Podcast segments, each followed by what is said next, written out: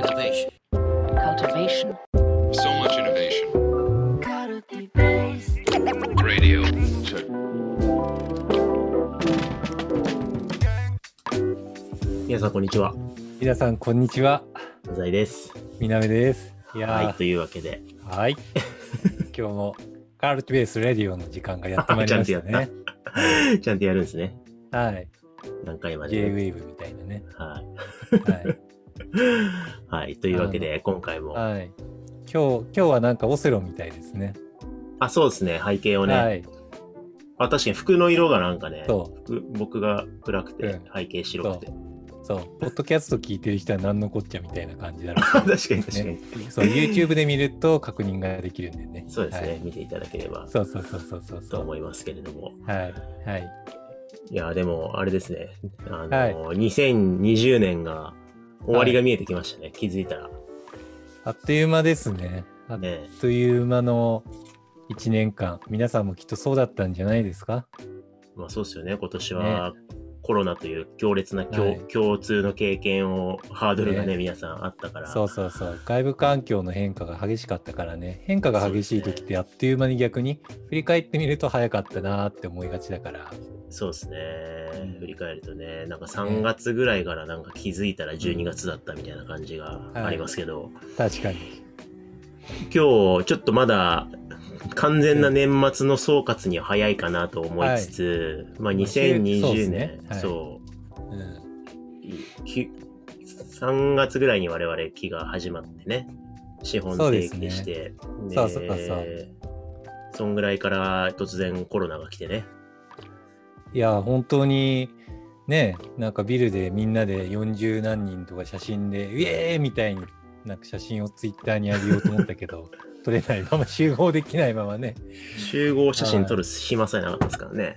今なかったっすね。うん。ね、ちゃんとみんなで集まれるようにしたけど、なんかオフィスに行くとこう、ポツンって一人で 仕事する感じになっててね。そうですね。はい。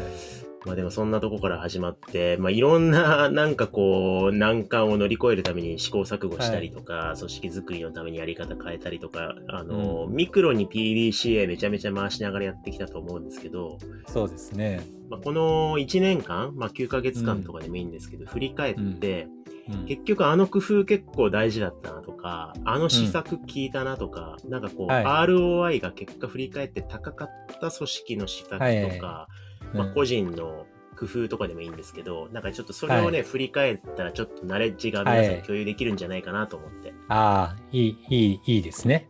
うん。いい、そういうリフレク。ションしたいなと。はい。まだわかんないけどね。そう。いや、やっぱり、なんか、ぼ僕目線でやっぱり思うのが、うん。こうけ結構、対話文化というか、創発性にすごい大切にしてたと思うんですよね、お互いに。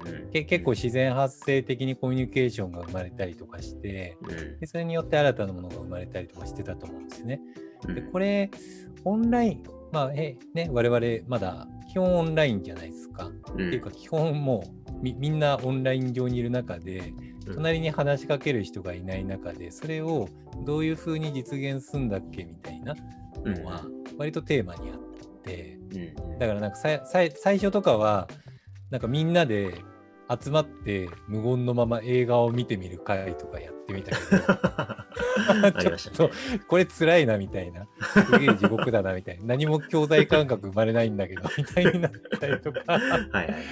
なんか無駄にちょっと、なんだろう、オンライン飲みとかやってみるんだけど、うん。でもなんかちょっと無理やり感があって辛いなみたいなとか、うんなんかそういうのをいろいろ乗り越え、でもなんか最近、あオンラインでの創発性というかコミュニケーションだったりとか、こういう風にやるといいんだとか、教材感覚、要は共にいる感覚のあり方ってこういう風に組織でやったらいいんだみたいなのが、うんうん結構すごい見えてきた感じがあって、はいはいはい。で総括すると僕は一番良かった施策はポッドキャストだったなって思って これかいっていうね。多分これ書いて なるほどね。がみたいないやだってねいやほん本当にあのなんかタタレントさんの気持ち芸能人さんの気持ちがすげえなんかこの1年よく分かって ポッドキャストめっちゃ話してるじゃんあそうはいはいはい。違うよくよく聞いて、よく聞いて。調子に乗ってる発言じゃないから。ちょっと今ね、誤解を招きそうな発言だったけど。そうはい。そそこだけ切り取られると、なんかすごい調子に乗ってるやつみたいになるから、違うからねうん。あの、だから、タレントさんとかって、急によく知らない人に、何々さんですよねとか話しかけられてサイン求められるじゃん。はいはいはい。あれって、おおおみたいな感じになるじゃないですか。はいはいはい。あれってなんかタレントさんを見てる人とタレントさんの中でなんか視聴者は知ってるんだけれどもタレントさんは知らないから人間関係的にこううんうん教材感覚のあり方が違うんですよ。はいはいってした時に僕結構なんかポッドキャスト2人で話してる中でメンバーみんなが結構案外みんな聞いてくれてるんですよね、日常的に。ってした時に、僕の景色からするとめっちゃなんかオンラインで1ヶ月ぶりにちゃんと話す場に立った人だからうん。すげえ緊張したりとかするんだけど、うん。相手は「うっすみなべさん」みたいな感じで「おおー」みたいな。はいはいはいはい。ことがあって。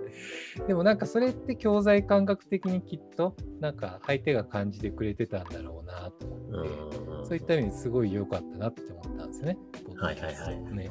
確かにね、あのー聞いてくれてんのかどうかってこっちからね、数数でうん。再生数は見てるけど、誰が聞いてるかとか見ようがないから、う社内の誰が聞いてるかとかね、実はわかんないけど、意外に聞いてくれてたりとかしてね。そうですね。だから親近感パロメーター的にうん。きっと聞いてくれて教材感覚があるんだろうなってうん。思ったんですよね。なるほどですね。うん、でもなんかそういう教材感覚生み出すような取り組みが結構いろんなところにある気がしてて、はいはい、はいなんか。そこになんかけ結果なんかそこだけに研ぎ澄まされていろいろ乗りなんか残ってる気がしててうんよかったなって感じなるほどます。ね。なるほどね。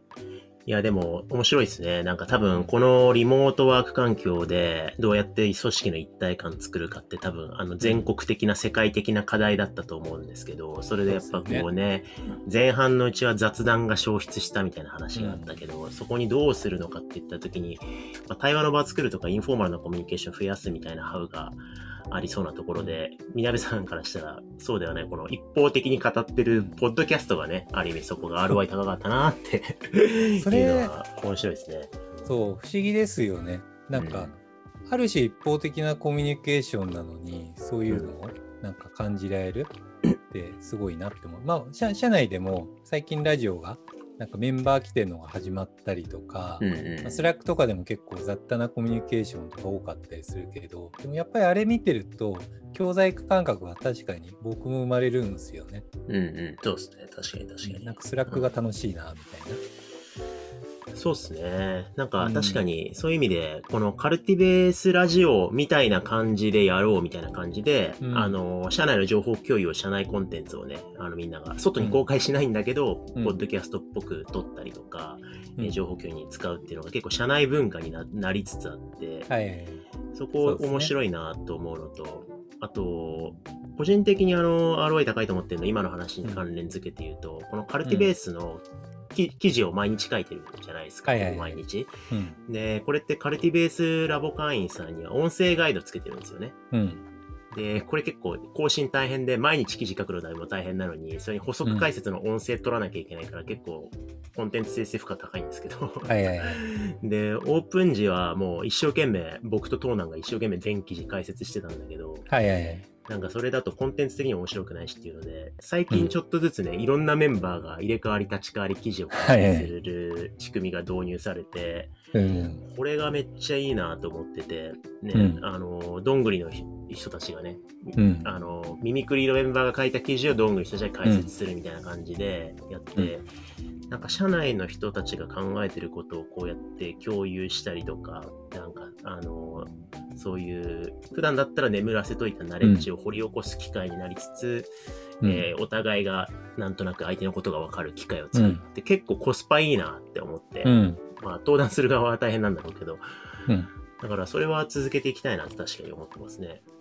なんか共通してあるのがなんとなく思うんだけど情報のあり方みたいなのが違う気がしてて結構け結果的に結構情報のあり方が変わったなって思うのがうん。情報共有っていうか自分主語で自分が今思っってることはこれですみたいな、うんそういうパスがすごい、なんか結果的にいろいろ改善した結果、うん増えたなって思うんですよね。さっきのうんうんうん先生のおっしゃってくださったのもそうだし、うん社内でやたら音声コンテンツが流行ってたりとかもそうだし、なんか Slack のコミュニケーションもそういうのが増えてきた気がしてて、うんうんでなんかそそのせいかわかんないけど、最近なんかス Slack 楽しいんですよね。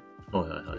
このコミュ言い方だと前つまんなかったとか辛かったみたいな言い方になるから、そうじゃなくってなんかス Slack イコールバーチャルオフィス的な感覚が生まれてて、あはいはいはいなんかそこに行くとなんかみんなの考えてることとかが見えるからうん。あーあの人今こんな景色なんだな面白みたいな、うん。なんかそういう感じでポジティブなイメージみたいなのがあるなって感じがするんなるほどですね。なるほどですね。うん。いや、でも、いいですね。やっぱ非同期型のコミュニケーション、その、まあ、 Slack 同期的にね、リアルタイムやり取りになりますけど、うん。 Slack しかり、その、社内音声コンテンツの共有だったりとか、今ね、うん。あの、B2B の数値進捗とかもね、あの、数値の読み方っていうか、今週の数値の解釈みたいなこと、宮部さんが動画撮って社内に流したりとかね、してるじゃないですか。あ そうですね。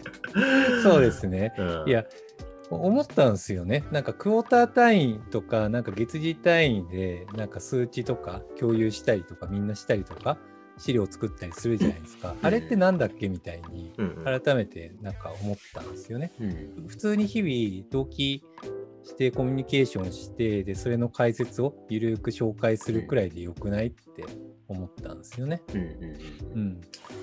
いいっすよね。なんか多分、同期型のコミュニケーションの質が下がっちゃって、対話の場がなくなってとか、オフラインで会えなくてって言った時に、同期型のコミュニケーションの質を上げようってするんじゃなくて、うん。そうすると多分もう一日中会議し続けて、もうずーっとずーっとやってるみたいになっちゃうから、うん。なんかもちろんコ、コンテンツ消費の時間っていうやりくりの問題あるんだけど、非同期型のコミュニケーションの質を上げることで、その人の隙間時間とかでライフスタイルに合わせて、なんか教材感覚、コミュニケーションの溝を埋められたり、情報の溝を埋められるみたいな施策が意外に結構効いてたんだな、大事だったんだなっていうのが、結構こ今年のやってみた感触かもしれないですね、組織的なすごいうまいことまとめましたね。確かにそうだなと思った。すごい言語化された。確かに、はいなんか時間ブロックあんまりしないで、その人のタイミングに合わせて、なんか情報を取れるように、非同期型でやれるようにとか、うんあと、なんか取りたくなる情報みたいな、ちょっと楽しい情報みたいなのは意識的にしてたかもしれないですねう。んうんうんうん。いや。宮部さん、ROI 高かった。個人の工夫とかも聞きたかったんですけど、ちょっとはい。これだけでいっぱい喋っちゃったから、それはうん。別の機会にしましょうか。まあ、個人の工夫、一番 ROI 高かったのは、まあ、えデュアスプレイにして、椅子を買ったことだけど、喋っちゃうかい。えあちょっと話すとね、長くなっちゃうから、はい。こんくらいにしとこうかな。はい。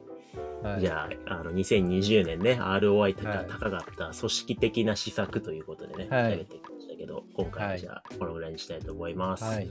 ありがとうございました。ありがとうございました。